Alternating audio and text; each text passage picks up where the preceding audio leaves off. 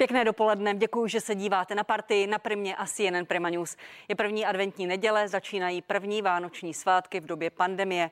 Vláda před asi hodinou rozhodla, že Česká republika přechází do třetího stupně protiepidemického systému, takzvaného PSA. Stane se tak ve čtvrtek 3. prosince. Otevřou se obchody, restaurace i služby, byť s omezeními, která mají stále bránit šíření epidemie. Ve studiu vítám pana Jana Hamáčka, prvního vicepremiéra, ministra vnitra, předsedu sociální demokracie. Dobrý den. Dobrý den a děkuji za pozvání. Rádo se stalo. A pan Petr Fiala, místo předseda poslanecké sněmovny, předseda občanské demokratické strany. Dobrý den. Dobrý den. Panové, děkuji, že jste přijali pozvání do partie. Eh, pane ministře, eh, jak velká byla schoda na tom opatření, která zhruba před hodinou vláda schválila? Eh, schoda byla absolutní, to znamená, celá vláda souhlasila s tím postupem, který navrhl pan minister zdravotnictví. A je to takový z mého pohledu vyvážený kompromis. Víte, že samozřejmě ty tlaky na otevření byly obrovské, lidé už jsou nervózní a chtějí co nejrychleji návrat do normálu. Proti tomu stojí ta aktuální data, která máme jakkoliv se ta situace stále zlepšuje, to znamená klesá eh, epidemie, tak eh, ona to, ten pokles zpomaluje a pokud jsme měli eh, tento týden čísla 4-4,5 tisíce mezidenních nárůstů, tak to je skutečně hodně. Takže ta diskuze byla relativně obsáhlá. Pan ministr Blatný nás informoval, že podle těch modelů, které má, tak by ten pokles epidemie měl pokračovat. Takže v tom příštím týdnu už bychom se měli dostat na příznivější čísla a navrhl, aby ten třetí stupeň nastoupil ve čtvrtek, což část vlády navr- hovořila i včetně mě, já jsem hovořil o tom, že bychom ještě týden mohli počkat. Část vlády říkala od pondělka. Mě osobně, a mluvím velmi otevřeně, přesvědčil ještě jeden argument a to je to, že pokud bychom nechali ty obchody a služby zavřené až do toho příštího pondělka, tak v tom předvánočním období už by bylo relativně málo času v tom třetím stupni eh, na nákupy a zajištění těch služeb, které lidem chyběly. Jinými slovy, a by se v obchodech umačkali. Přesně tak. A to, to, to, já jsem přesvědčen, že ve čtvrtek eh, ráno eh, se to všechno otevře, na tom jsme se dohodli a že i ta čísla za pondělí, úterý a středu potvrdí tento krok. Uh, nicméně, vy jste byl v týdnu velmi opatrný i ve středu po jednání krizového štábu. Ještě včera pro seznam zprávy jste říkal, měli bychom počkat, vůbec na to nespěchat. Je to to cesta do pekel? Je čtvrtek dostatečný? Je takový rozdíl mezi pondělím a čtvrtkem? No tebe, když ani nevíme, jaká čísla budou zítra v pondělí, úterý, středa. Samozřejmě podle stejné logiky zase mezi čtvrtkem a dalším pondělím je stejně velký rozdíl. Takže to ano, ale je, je to taková ta cesta uprostřed. Promiňte, ale vy jste ano. argumentovali tím, že musíte počkat do poslední chvíle, že nám v neděli řeknete, co bude v pondělí a teď říkáte, že to bude ve čtvrtek. Tak... Ne, my, my, my říkáme jasně, na tom se vláda shodla, že ve čtvrtek eh, otevřeme. Eh, samozřejmě, kdyby se stalo, ale to, to, to je tak jedno dvouprocentní pravděpodobnost, že najednou v pondělí, v úterý a ve středu ta čísla vystřílí na dvojnásobek, no tak bychom na to museli reagovat, ale eh, podle všech těch modelů se nic takového nechystá a eh, vždycky to poslední slovo mají mít, eh, mají mít odborníci, to znamená, toto je rozumný kompromis, který umožní vlastně absolvovat ještě jeden jakoby nákupní víkend eh, před těmi Vánocemi. Já věřím, že lidé eh, s nějakým způsobem ty své nákupy rozfázují, rozvrhnou a že budou dodržovat eh, všechna ta opatření, ale z mého pohledu je to něco, co si dovolit můžeme i vzhledem k tomu, jak opatrný jsem byl celou tu dobu. Pro mě bylo problematické to, to, to, to otevírat v pondělí. Uh, chápu, říkáte rozhodují odborníci, nicméně jak velký byl tlak toho veřejného mínění, tlak obchodníků, majitelů restaurací, obchodů, kteří jsou velmi frustrovaní, tlak lidí, kteří se chtějí nakoupit. A na druhou stranu říkáte, rozhodují odborníci. Roman Primula včera u prezidenta říkal, nedělal bych to, je to nebezpečné. Já rozhodují ti, kteří na to mají nějaký půvár a nesou na to, za, za to nějakou odpovědnost. To znamená ministerstvo zdravotnictví v čele s panem eh, ministrem. A znovu říkám, eh, tak jak je to navrženo, tak eh, z mého pohledu vždycky jsou nějaká rizika, ale v tomto případě jsou akceptovatelná. Pane předsedo Fialo, jste spokojený s tím, co vláda dnes schválila? Já jsem rád, že se posouváme, že se můžeme vracet k normálnímu životu.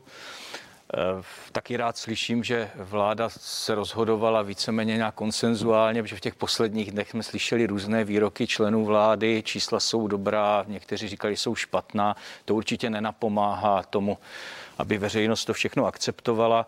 Eh, myslím si, že eh, snad tím čtvrtkem skončí ta diskriminace drobných prodejců, malých prodejen. My jsme na to poukazovali, teď nemyslím na občanskou demokratickou stranu, ale je na to i usnesení poslanecké sněmovny, aby s tím vláda něco udělala. Vláda s tím nic nedělala, takže boty si můžete koupit v supermarketu, ale malá prodejna vlastně otevřít nemohla.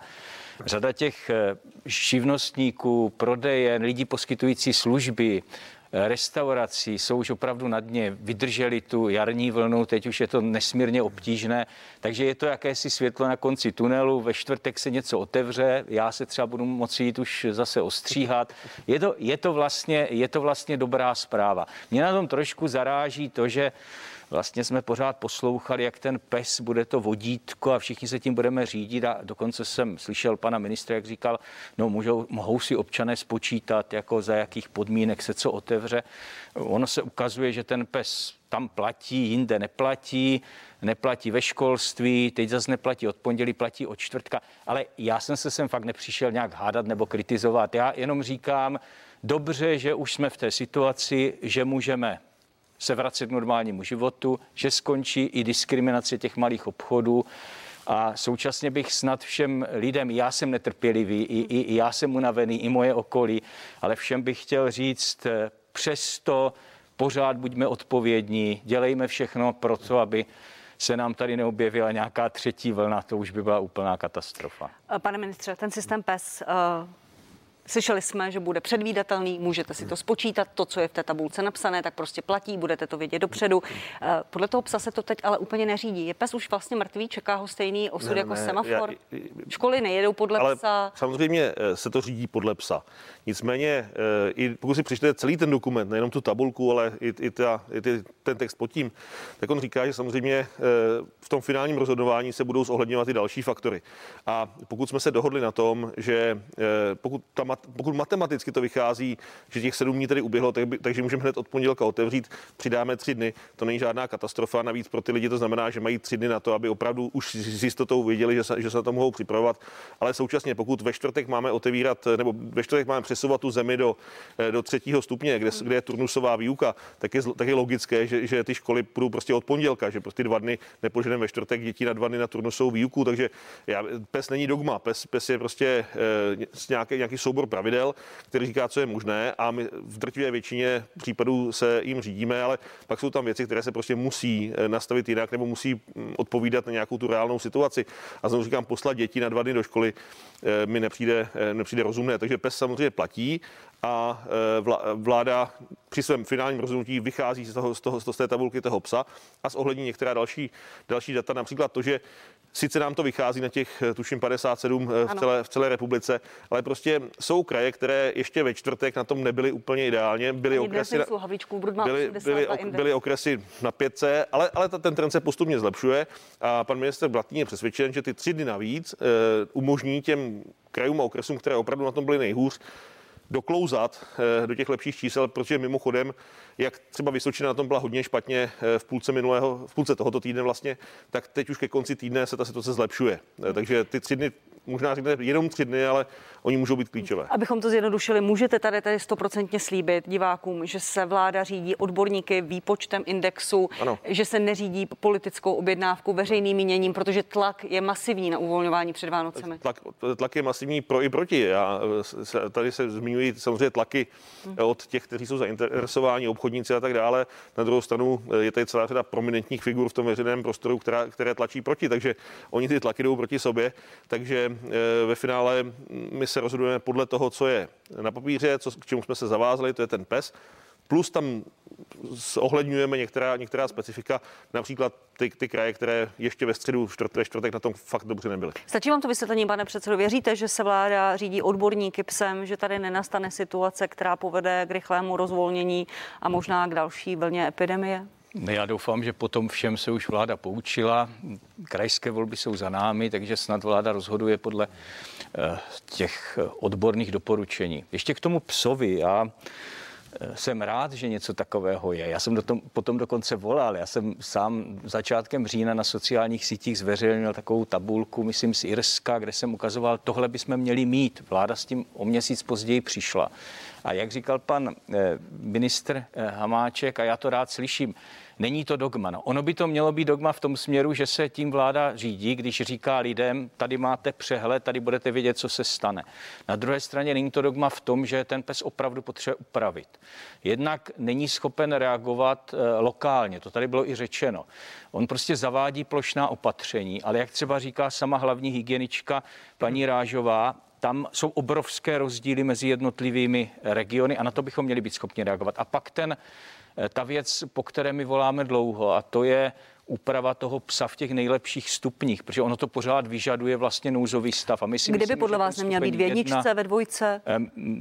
My jsme sestavili spolu s našimi koaličními partnery KDU a TOP 09 anti-covid tým, kde jsou naši lidi, kteří se tím zabývají a odborníci a ti doporučuji, aby minimálně v jedničce nebo i ve dvojce nebylo potřeba nouzového stavu. A pak si myslíme, že ten systém by fungoval o mnoho lépe. Ale musíme řešit do budoucna, a to si myslím, že je důležité, i ty lokální zásahy abychom byli schopni reagovat lokálně a nemuseli jsme vždycky reagovat plošně. Eh, eh, pane předsedo Hamáčku, změna tabulky PES, tak aby nemusel v těch nejlepších stupních platit nouzový stav, eh, Projedná něco takového vláda nebo to odmítá? Eh, ne, to je věc, na které se pracuje na ministerstvu zdravotnictví, protože eh, my rozumíme tomu, že eh, nouzový stav je do jisté míry symbol a vzbuzuje to emoce a opravdu pokud to skoro je nějakých 0 až 20, tak si občané mohou klást otázku, proč musíme jít nouzovým stavem. Já jsem to vysvětloval xkrát, že to je prostě tak, jak je to v právním řádu České republiky a ta opatření, která jsou tam navržena,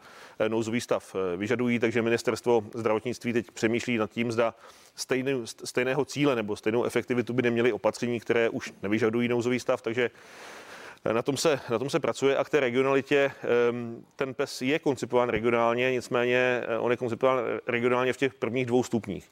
Eh, ten třetí, čtvrtý a pátý už požadují nebo vyžadují celostátní opatření, protože klasicky, pokud bychom měli Eh, čtvrtý stupeň eh, ve středních Čechách a třetí stupeň v Praze, tak se v Praze otevřou všechny ty obchody a z logiky věci středočeši se nám nahrnou do Prahy, což asi nikdo, eh, nikdo nechce. Takže tam, kde máte tato, tato velká zásadní opatření, tak tam je potřeba je uplatňovat plošně. Ta dvojka a jednička už umožňuje ta různá regionální specifika. Jak to řešit, pane předsedo, lokálně, protože kraje nejsou neprostupné, ne, enklávy nejsou ale hranice? Ono, ono to má samozřejmě svoje meze a já tady nechci vést nějakou odbornou debatu, ale pan místo předseda o tom dobře ví, že se teď třeba někdy odpočítává z těch čísel Praha, která má dobrá čísla, aby to celé nevypadalo ne. potom na celou republiku eh, mimořádně dobře. Ale ne, Praha, já si Praha, myslím, je, Praha je součástí já, já, já si myslím, že ono eh, jako je dobré sdělení, že se bude pes upravovat a že v těch nižších stupních, minimálně v té jedničce, eh, nebude nutný nouzový stav. Každý taky chápe, že když je tam nula, no tak proč bychom pořád měli nouzový stav, to je jasné.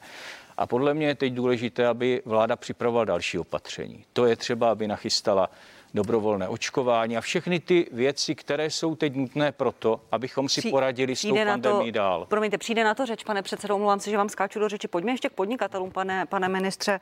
Uh, restauratéři, kteří navzdory vládním opatřením otevírají restaurace, ať už prostě s tím, že bojují proti, proti uh, zmatkům, jak říká pan Jakub Olbert z Šeberáku, nebo prostě to skrývají za nějaký trik s agitačním střediskem. Máte pro ty lidi pochopení, protože na jednu stranu, jak pan ministr Blatný říká, jsou to bezohlední lidé, kvůli kterým tady bude uh, déle platit restriktivní režim. A na druhou stranu jsou to zoufalí podnikatelé, kterým došly, došly možná finanční rezervy, mají zaměstnance, platí nájem a neví, co mají dělat. Eh, tak já se snažím mít, jakoby, snažím se pochopit ty, ty, ty, ty motivace, které zatím jsou a rozumím, že celá řada lidí se opravdu dostala do, do těžké situace. Na druhou stranu eh, ten stát nabízí celou řadu kompenzačních programů, eh, jak v té rovině vůči firmám, vůči podnikatelům, tak i vůči osobám jako takovým. Tak Promiňte, ta, ta, ta, ale je často těžké není dosáhnout, nekryjí ty náklady já vím, ale, ani v 50%. Já vím, ale tak já bych, já, já samozřejmě neznám konkrétní případ toho pána ze Šeberáku, ale kladu si otázku, zda tady se aspoň pokusil využít využít všech těch eh, možností. Zde je opravdu v tak složité situaci, že to musí řešit takto a při vší úctě jemu to přece nic nepřineslo. Pokud někdo otevře hospodu a prodává tam pivo za korunu, tak toho ekonomicky nezachrání. To je opravdu spíš takové, já to vidím, v tomto případě to spíš vidím jako politický statement, eh, vyhraze, vyhrazení se vůči vládě. On to tak, uh, promiňte, on to tak i říká, zoufalí no, lidé dělají zoufalé činy. No, tak dobře, takhle, ale on tím samozřejmě jako ničeho tím dosáhnout nemohl. Jediné, co udělal, že zaměstnal desítky policistů na, na dva dny a vystavil se sankci až do výše 3 milionů milionů korun. A já nemyslím si, že, že ten jeho příběh je zrovna ten, že už byl tak zoufalý, že musel otevřít hospodu, protože kdyby tomu tak bylo, no tak asi začal účtovat normální ceny, ale pivo za korunu to na tom ještě prodělával. Takže tohle, tohle v mém případě je opravdu spíš nějaká, nějaká ukázka vzoru a, a politického názoru. A e, pokud by se to ale samozřejmě mělo šířit po republice, no tak to všechna ta opatření zneguje. A kladu si otázku, proč jsme tady e, šest týdnů nebo kolik e, utahovali, utahovali zemi a žádali jsme, prosili jsme naše občany, ať ty opatření dodržují. Oni je dodržovali. Drtivá většina občanů opatření dodržuje, za to jim patří dík. Díky tomu ta čísla spadla, jak spadla. A když už jsme de facto Eh, velmi daleko eh, v boji s tou epidemí, tak přece tady nebudeme dělat nějaké, nějaké věci, které nás eh, hodí zpátky. Takže jako vláda, ten základ je, že ta vláda to nedělá na schvál. Ta vláda to dělá proto, protože jiná možnost řešení té epidemie není. Ať je to tak všude ve světě. Žádná země na světě nemá nějaký jiný lepší recept, jak s tím virem bojovat. Všechny země dělají to samé. Na, druhé stran, na druhou stranu směrem k podnikatelům jsou země, které výrazně více kompenzují podnikatelům výpadek příjmů, pokud eh, mají zavřeno z důvodu vlády. Samozřejmě, ale to, to se možná dostaneme eh, v té druhé části debaty k tomu, jaká je role státu a jak silný stát může být, pokud samozřejmě Německo s rozpočtovými přebytky a daněmi 35% eh, nalívá do ekonomiky obrovské sumy, tak si to samozřejmě může dovolit, protože je to silný stát. Tady kolega z ODS je propagátor slabého státu, minimálního státu Jak... a slabý stát nemá takové prostředky jako silný Jak říkáte, stát. dostaneme, se dostaneme, dostaneme se v, to, v druhé části, kde se budeme bavit o rozpočtu penězích a daních. Co by poradil předseda ODS, pravicové strany, která podnikatele vždy zastupovala, lidem jako je pan Jakub Olbert, který navzdory vládním opatřením otevře restauraci, eh, nechá tam dvakrát přijít policisty. Eh, co byste jim poradil? Máte pro ně porozumění, pane předsedo? Porozumění mám, ne pro porušování těch opatření, ale porušování pro to zoufalství a pro, podívejte se, pracujete, snažíte se, odvádíte daně, děláte, co můžete. Ono jako podnikat v České republice a mít třeba nějakou restauraci nebo službu, to zase není jako, že, že máte obrovské rezervy.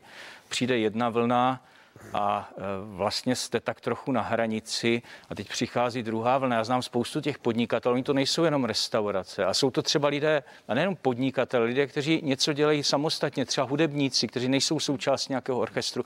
Ti lidé dneska přemýšlejí, jestli ten nástroj mají pověsit na zeď a dělat něco jiného, nebo jak to bude. A já myslím, že pro tohle zoufalství, pro tu, pro, pro tu jakousi depresi z toho všeho, co se odehrává, my to porozumění mít prostě musíme. Určitě tomu nenahrálo to, jak vláda nezvládala nástup druhé vlny, jaké rozporné signály přicházely, tak se nedivme, že občas tomu lidé nevěří. Já si myslím ale, abych se vrátil k tomu, co říkal pan, eh, pan ministr Hamáček, to není jenom o tom, jestli je stát silný nebo slabý. O tom se bavme a to je, to je důležitá ideová debata mezi námi. Ale jsou to opatření, která nemusela být. Podívejte se třeba na tu diskriminaci malých obchodů, malých prodejců. Já jsem o tom mluvil. Tohle není opatření, které mělo zdravotní zdůvodnění. Nemělo. A tam jsme, tam jsme prostě nemuseli diskriminovat malé obchodníky na úkor supermarketu. Kdyby tam byla stejná hygienická pravidla, to... určitě jsme to mohli udělat jinak. Ministr Blatný, vyzvala... ministr Blatný i ministr Havlíček to zdůvodňovali tím, že se tím omezila mobilita lidí, že lidi prostě nejezdí po, po celém městě, nenakupují tu boty tam, oblečení. To vám nepřijde jako platný argument? Mně to nepřijde jako platný argument a nejenom mě. Já jenom připomínám, že 19. listopadu vyzvala poslanecká sněmovna vládu, napříč politickým spektrem, aby se toto diskriminační opatření odstranilo. Já si myslím, že, a mluvil jsem o tom ze, spousty, ze spoustou i zdravotnických eh, expertů a rozptýlení těch lidí do různých prostor, je určitě něco, co je v pořádku, když se všichni nahrnou k těm supermarketům, byť jsou tam ta hygienická pravidla. Není důvod, proč by při podobných hygienických pravidlech si nemohli jít nakoupit do nějaké malé provozovny. Naopak, těch lidí by pak třeba v těch supermarketech mohlo být i méně. Takže to jsou věci, které si myslím, že eh, byly zbytečné a i v té velmi složité situaci, já vůbec nespochybním, že ta situace je složitá pro, to, pro rozhodování, tak i tam se dalo pro tyhle lidi udělat víc. A Nemá pan předseda trochu pravdu, protože člověk si může jít koupit bundu do hypermarketu, tam se tísní lidi, jezdí tam s vozíkama, které nikdo nedezinfikuje a malé, malí prodejci, kteří by mohli zajistit stoprocentně dodržování hygienických pravidel, no, uh, jsou zavření. Já teda nevím, já jsem teď dva dny zpátky byl v jednom obchodním řetězci a tam probíhalo všechno v pořádku. Já jsem byla, kde vůbec nikdo nic nedezinfikoval, no, lidé si tam předávali košíky do ruky. Problém toho, to toho, toho přístupu. Já jsem tak jsem měl asi lepší zkušenost než vy, ale eh, tam to bylo bez, bez problému.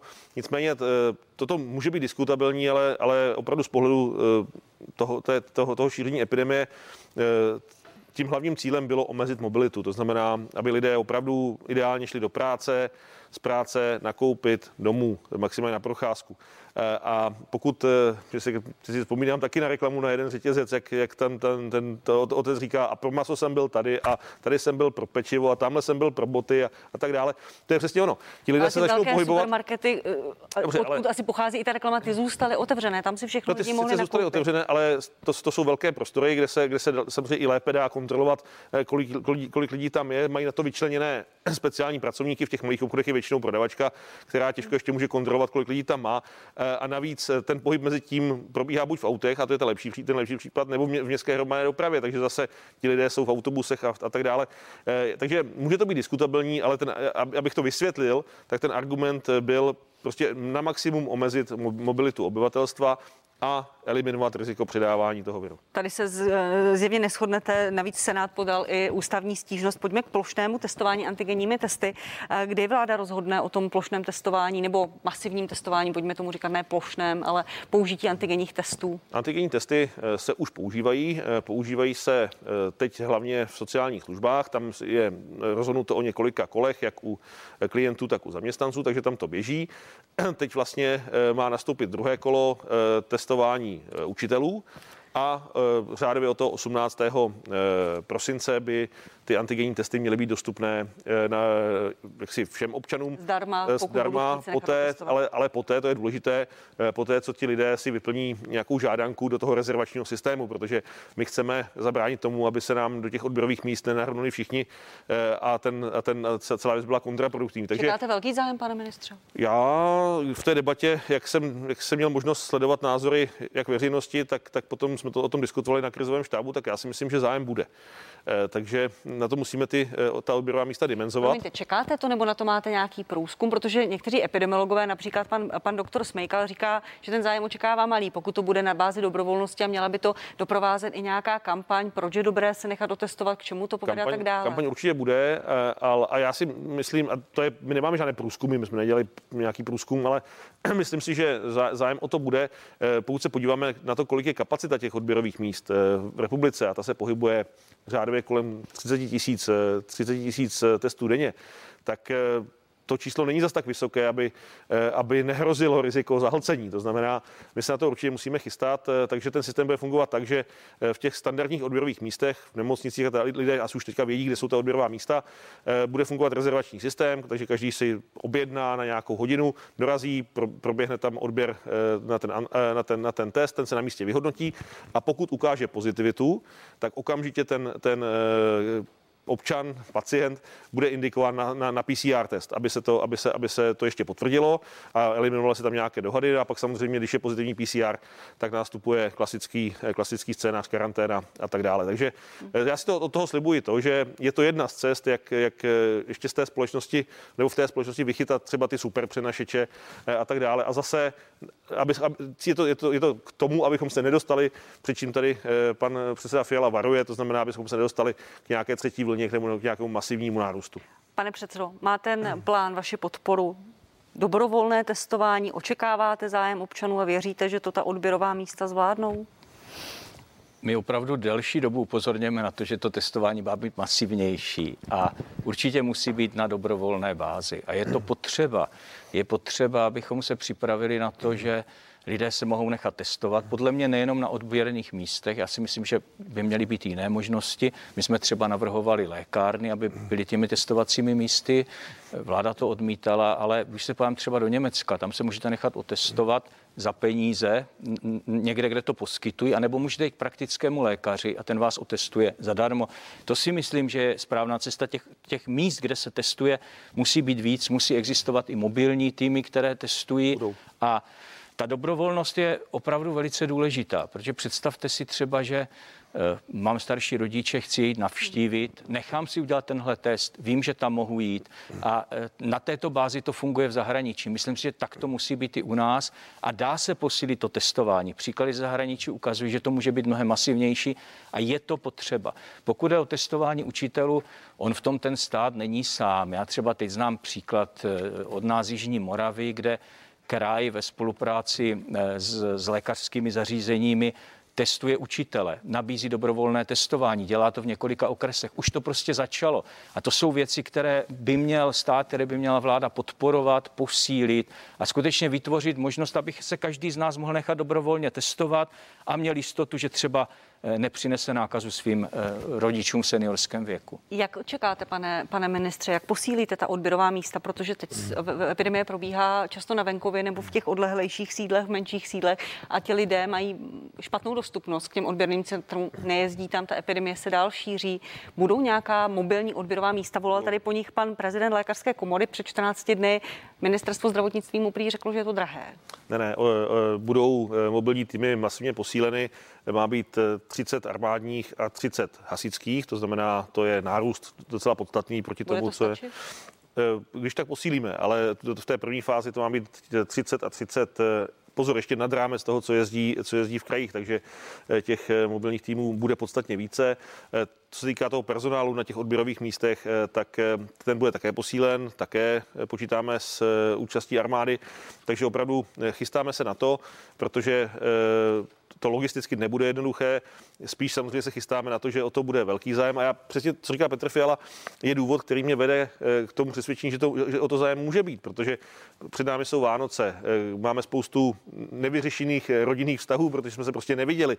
Takže ti, ti lidé budou chtít toto napravit, popřát hezké svátky. Takže když bude ta možnost předtím, než pojedou k babičce nebo na, se podívat, na návštěvit někoho v domově seniorů, se takhle otestovat, tak to podle mě udělají. Takže nebudou, mít, nebudou mít možná naopak, když se na to podíváte, lidé strach, že se nakazili při tom nákupním eh, možná šílenství, no, pokud, dobře, ale... se otevřou obchody a ne, naopak nebudou chtít se nechat testovat, protože i, i toto lidé dělali, aby ne, Jasně, nebyli v karanténě, já vycházím z toho, že sociální pokud, a pracovní já, problémy. Pokud jedu navštívit svoji babičku a mám možnost, se, můžu zjistit, jestli ji můžu nakazit eh, a, a nebo nemůžu, tak tam radši půjdu s certifikátem, že ji nakazit nemůžu. To tak uvažuji já. Čili věříte v zodpovědnost lidí? Eh, no tak a navíc toto jsou rodinné vztahy, to znamená, každý snad má, má na paměti blaho a, a zdraví svých, svých nejbližších. Já určitě věřím zodpovědnost lidí, ale aby to celé fungovalo, tak to musí být jednoduché. A musí těch hmm. odběry, odběrových míst být opravdu dostatek a musíme být v tomto trošku kreativnější. Jak říkal jsem příklady z jiných zemí, nevidím důvod, proč by tak nemělo být v České republice. A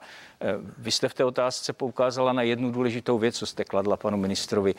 Třeba ve statutárních městech to opravdu není velký problém, ale eh, na jiných místech České republiky ta dostupnost je nízká, takže skutečně posilujeme ty mobilní týmy, hlavně to rozšířme třeba na praktické lékaře nebo na, eh, na lékárny, prostě hledejme ty cesty, aby ta možnost, abych se nechal otestovat, byla co nejjednodušší. Kdy vláda, pane ministře, abychom to téma uzavřeli, jasně řekne, jaká budou pravidla, kdy co bude, eh, kdy co nebude, kdy budou k dispozici, jaká odběrová místa a týmy? Tak pracuje na tom centrální řídící tým tým na ministerstvu zdravotnictví.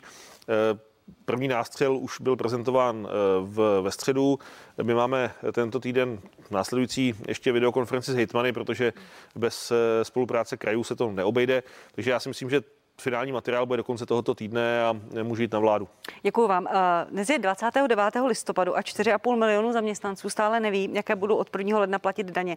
Vládní strany, ANO a ČSSD přišly každá se svým návrhem, nejsou jednotné. Sněmovna nakonec odhlasovala 15% sazbu a zároveň zvýšení slevy na poplatníka dohromady za 130 miliard korun. Pane ministře, vy jste ve čtvrtek jednal s premiérem o tomto vašem koaličním sporu, ta neschoda v daních stále trvá. Co jste si vlastně řekli? Protože on říká, že je to vlastně celé chyba sociální demokracie, že něco řeknete, pak to změníte. Nemá pravdu? Nemá pravdu. Navíc eh, sociální demokracie postupuje přesně podle eh, programového prohlášení vlády. Tam je napsáno dokonce. To ano, ale 28.8. jste na tiskové konferenci Jasně. s panem Babišem říkali, jdeme na 15%. To jsme říkali, ale eh, pan premiér současně tam říkal, a byla to jeho iniciativa, říkal, že to všechno děláme s výhradou toho, jak bude vypadat státní rozpočet na podzim. A v, té, v tom létě ta situace ještě vypadala, že bychom si to snad mohli dovolit.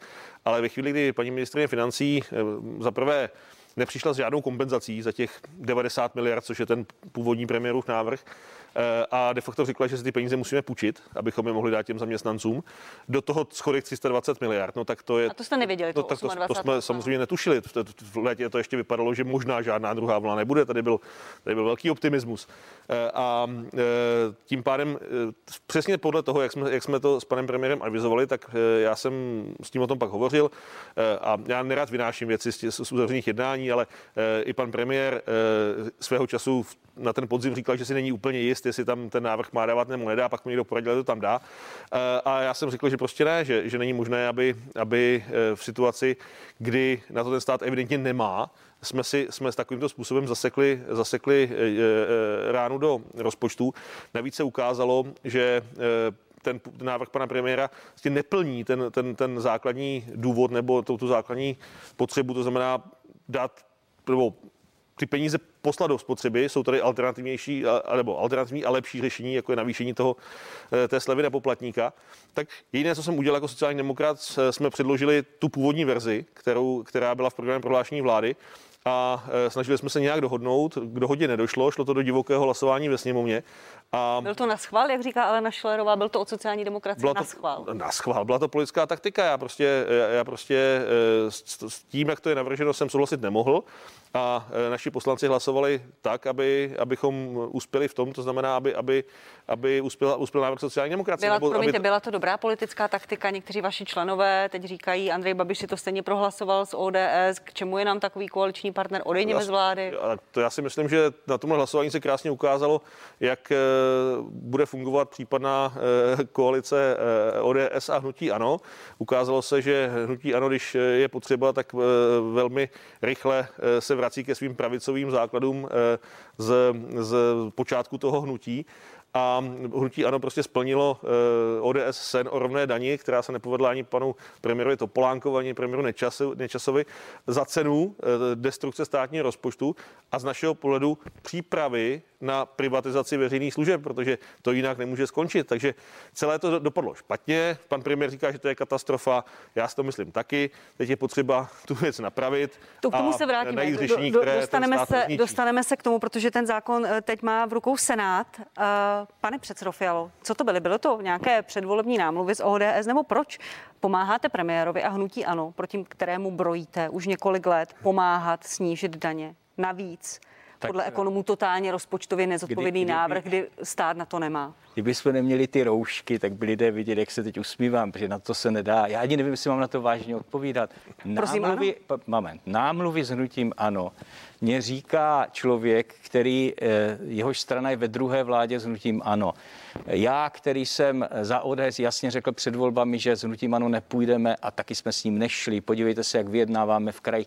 Prostě to je, jak dopadly krajské koalice. To je úplně absurdní. Takže toto, toto ponechme s úsměvem, Dobře. zapomenu. A ta moje, druhá, bavíme... ta moje ta druhá část ano, otázky, proč pomáháte je... premiérovi prosazovat jeho návrh? Eh, my nepomáháme. Kdy on vám my, zjevně my, nepomůže potom prohlasovat. My, ne, my nepomáháme vůbec eh, premiérovi. Roz rozpo, rozpočtové škrty?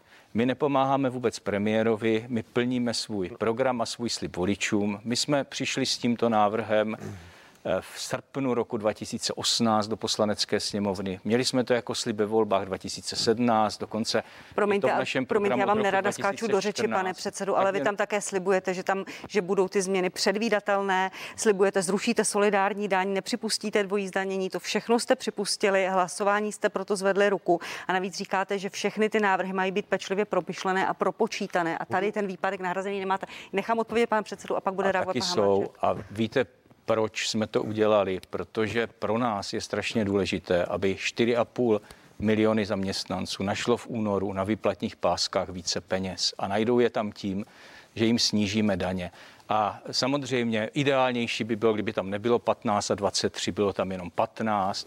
Eh, dovedu si představit ideálnější cesty, ale nedovedu si představit, jak bych se podstavil před voliče a řekl jim, podívejte se, my jsme měli možnost splnit náš slib, snížit vám daně na 15%, jsme to neudělali. A já jsem přesvědčen, a to je strašně důležité, nechte mě říct ještě dvě věty. Za prvé, pan eh, minister Hamáček říká, No, ono se ukázalo, že my nemůžeme dát těm zaměstnancům víc. Ne, ne. A to je rozdíl v té filozofii. Ne, tak to vůbec, Promiňte, tak to vůbec ještě, není. Ještě jedna věc. To a stabilita peníze, veřejných financí pro vaše, jsem, promiňte, a stabilita určitě, veřejných eh, financí vám, není pro vaše voliče důležitá? Prosím vás o ty dvě věty.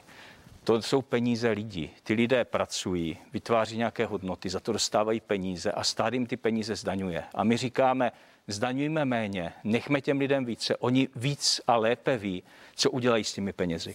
Stabilita veřejných financí je pro nás důležitá. Podívejte se, co se teď děje s rozpočtem. Ne. 500 miliard deficit v letošním roce schválený panem Hamáčkem taky. 320 miliard chystají na příští rok. Ta čísla nejsou reálná, letos to nebude 500 miliard. A my každý rok ukazujeme, jak ušetřit. Loni jsme předložili návrh, jak ušetřit 46 no, miliard velmi konkrétně. Letos připravíme taky návrhy, kde se dá ušetřit.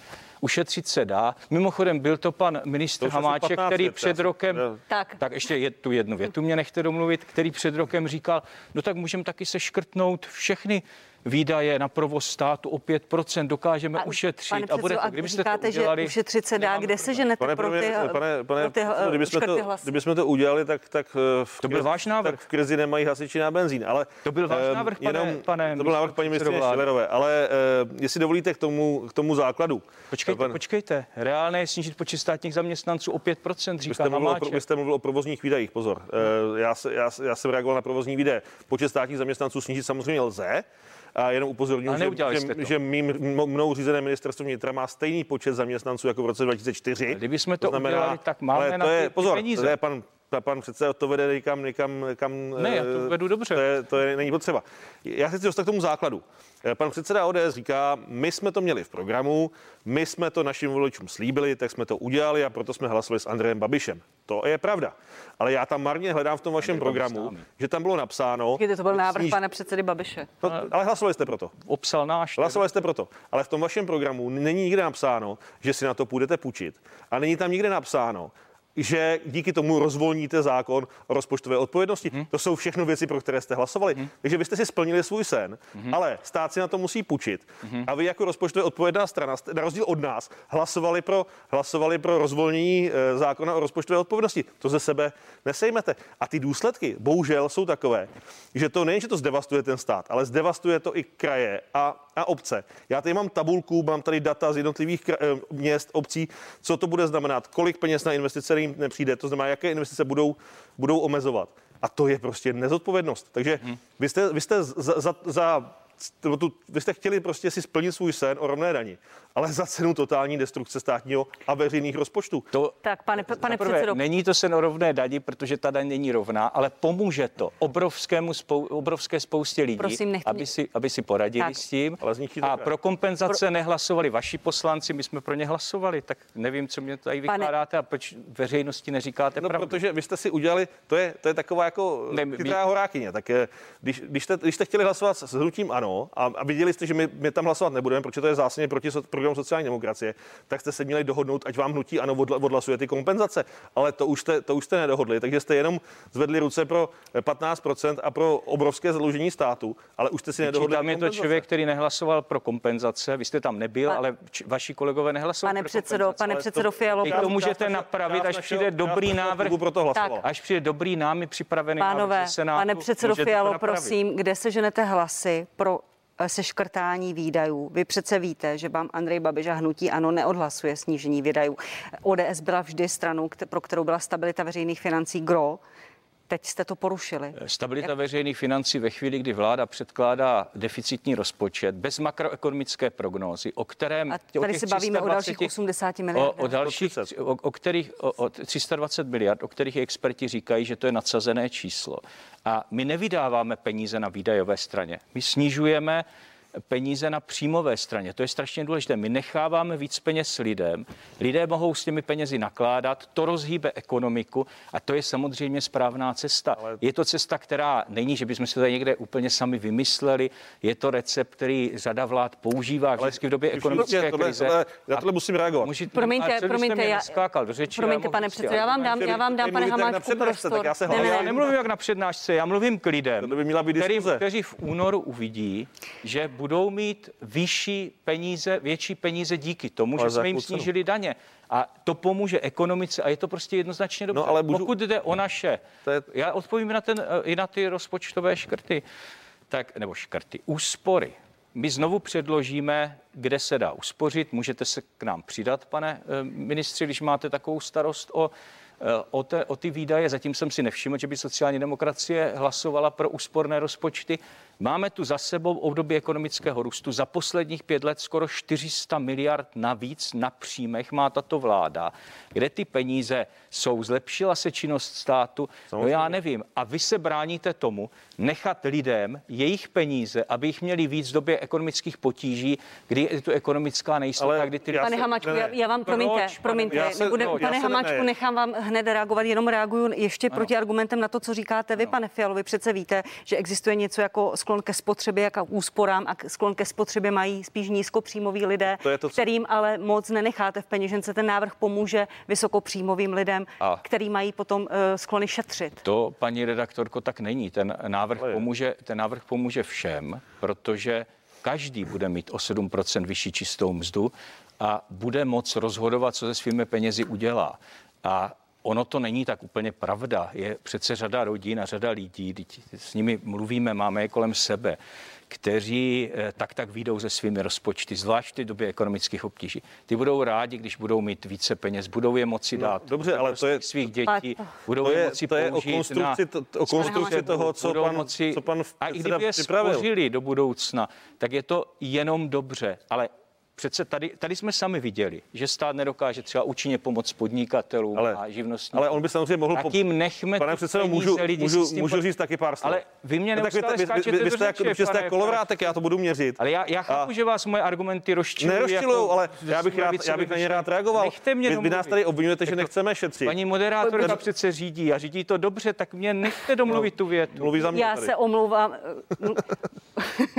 Jestli mluvím za vás, to nevím. Snažím se panu předsedovi dávat argumenty ekonomů. Teď pan Hamáček, eh, no, ta, k tomu, vidíte, jestli podpoříte škrtu... Teď se dovím, že mluvíte za sociální demokracii. Ta, ta, ta, Já nemluvím ani s vámi, ani ta konstrukce, ta konstrukce snížení daní je t- přece o tom, že abyste někomu mohl přidat tisícovku na té, na té, v, té, v té nejnižší části, tak tomu, kde nejbohatší, musíte přidat 10 tisíc, aby to procentuálně vyšlo.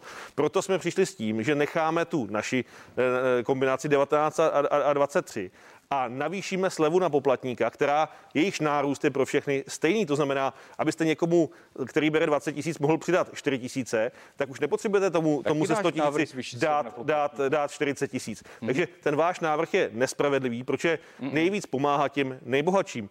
To je, to je zaprvé, co týká šetření, tak vy nás tady nabadáte k šetření a, a e, snižování provozních výdajů.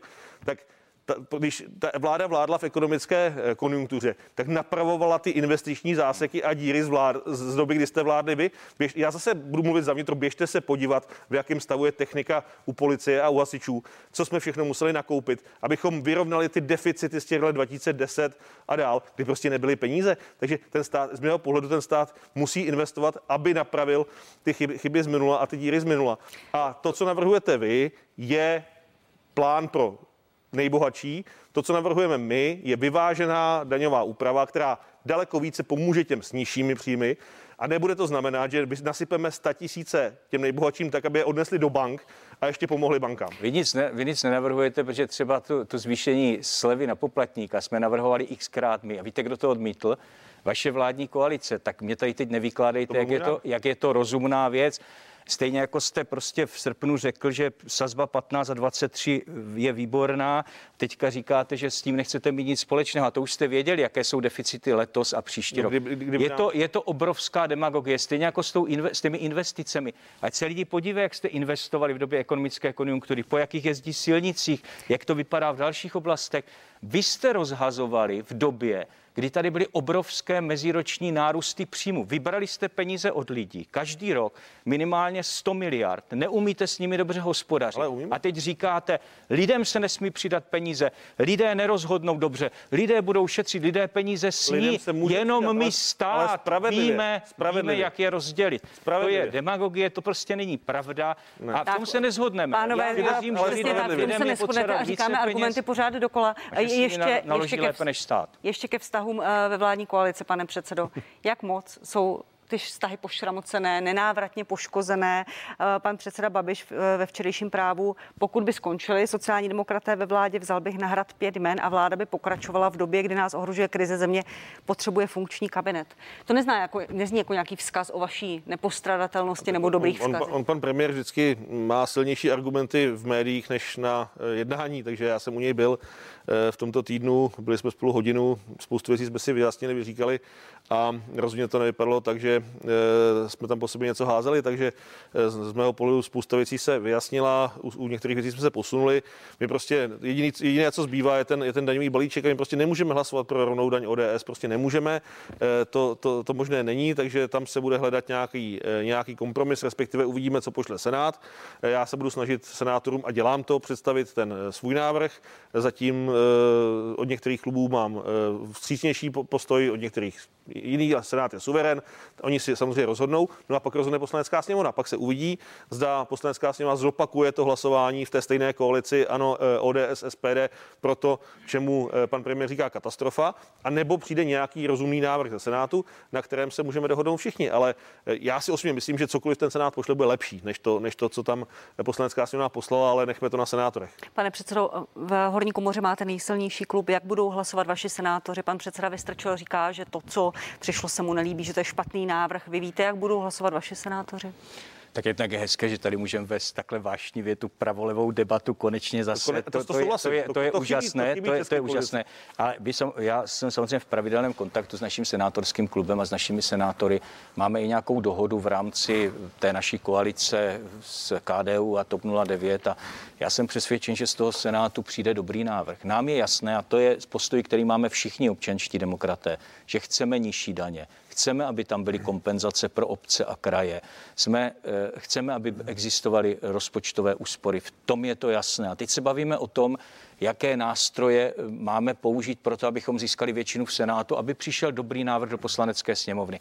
My jsme ustoupili v tom směru, že jsme nabídli, jestli dosáhneme kompromisu, pojďme snížit tu slevu na poplatníka, a pojďme se třeba bavit o tom, že místo 15% to může být 16. Podle nás je to nevýhodné a špatné, by bychom chtěli udržet těch 15%. A to, co je pro nás důležité, je, aby tam byla hmm. sleva pro obce a kraje. My jsme už slevu pro kraje navrhovali a pro obce samozřejmě taky navrhovali dřív. Eh, pro kraje schválená nebyla. Je podle nás důležité, aby obce a kraje dostali kompenzace a budeme v tomto směru postupovat. Já jsem přesvědčen, poslední věta k tomu, že ze Senátu nakonec přijde, že proto najdeme většinu.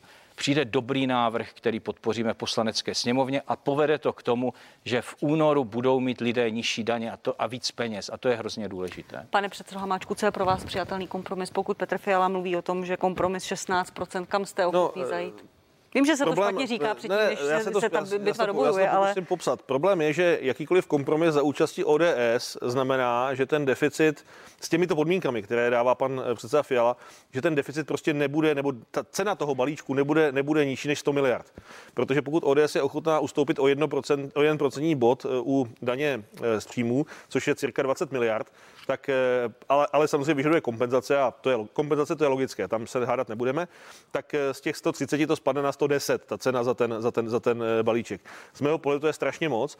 Já bych radši byl pro něco, co je spíš v intenzích toho mého návrhu, tam ta cena v úzovkách nějakých 40 miliard a je to spravedlivější, protože já jsem poslouchal pana předsedu Fialu, jak říká, musíme snížit tu, ten odpočet na toho poplatníka, což je to spravedlivé, to, dá, to přidává každému stejně a musíme, a hlavně musíme udržet těch 15%, aby ty nejbohatší dostali víc než ty nejchudší. To je ideový sport, kde, kde se prostě neschodneme, ale sleva na ne, poplatníka aby ty je... Sleva... Aby střední třída, aby lidé ze střední třídy si polepšili. Střední třída, pane předsedo, drží tady ten stát a my tak musíme otázka pomoci. Je, jak definujete střední třídu, ale... No, to jsou, to jsou i lidé s průměrnými, i, i, i, níž, ano, i podprůměrnými takhle, platy. Pokud, ano, ale ti, prostě ti, ti dostanou stovky a tisíce a lidé, kteří mají 100 tisíc měsíčně, dostanou 10 tisíc. A proč jim nechcete pomoct? Ale já jim proč pomo- nechcete, aby mě našli víc peněz? Já chci pomoct, ale, ale nechcete. Já chci pomoct přes kombinaci mírného snížení daní procentuálně a zvýšení slevy na poplatníka, což je férovější. Dokonce to říkají všechny think tanky, Vysoká škola ekonomická idea, eh, pan guvernér ČNB, všichni to říkají, akorát, že vám to nesedí do toho vašeho ideologického ne, rámečku 15% kolečko, rámeček. jak točil pan poslanec Tlustý. Však lidé v únoru uvidí. Na 15%. Lidé v únoru uvidí, kdo jim opravdu pomohl. Pánové, já vám, já vám za tu debatu moc děkuji. Uh, Jan Hamáček, ministr vnitra, předseda ČSSD, díky pane předsedo. Také děkuji. A pan Petr Fiala, předseda ODS a místo předseda sněmovny, i vám děkuji, že jste přišel do debaty. Děkuji za pozvání, pěkný den. Rádo se stalo. Eh, já vás zvu k pokračování partie na CNN Prima News. Budeme se bavit o současné epidemické situaci. Mými hosty bude epidemiolog Petr Smejkal, pánové imunologové Václav Hořiší a Vojtěch Ton. A také se spojíme na Slovensko, které jako první země v Evropě provedla plošné testování. Partie pokračuje za malou chvíli na CNN Prima News. Děkuji, že se díváte.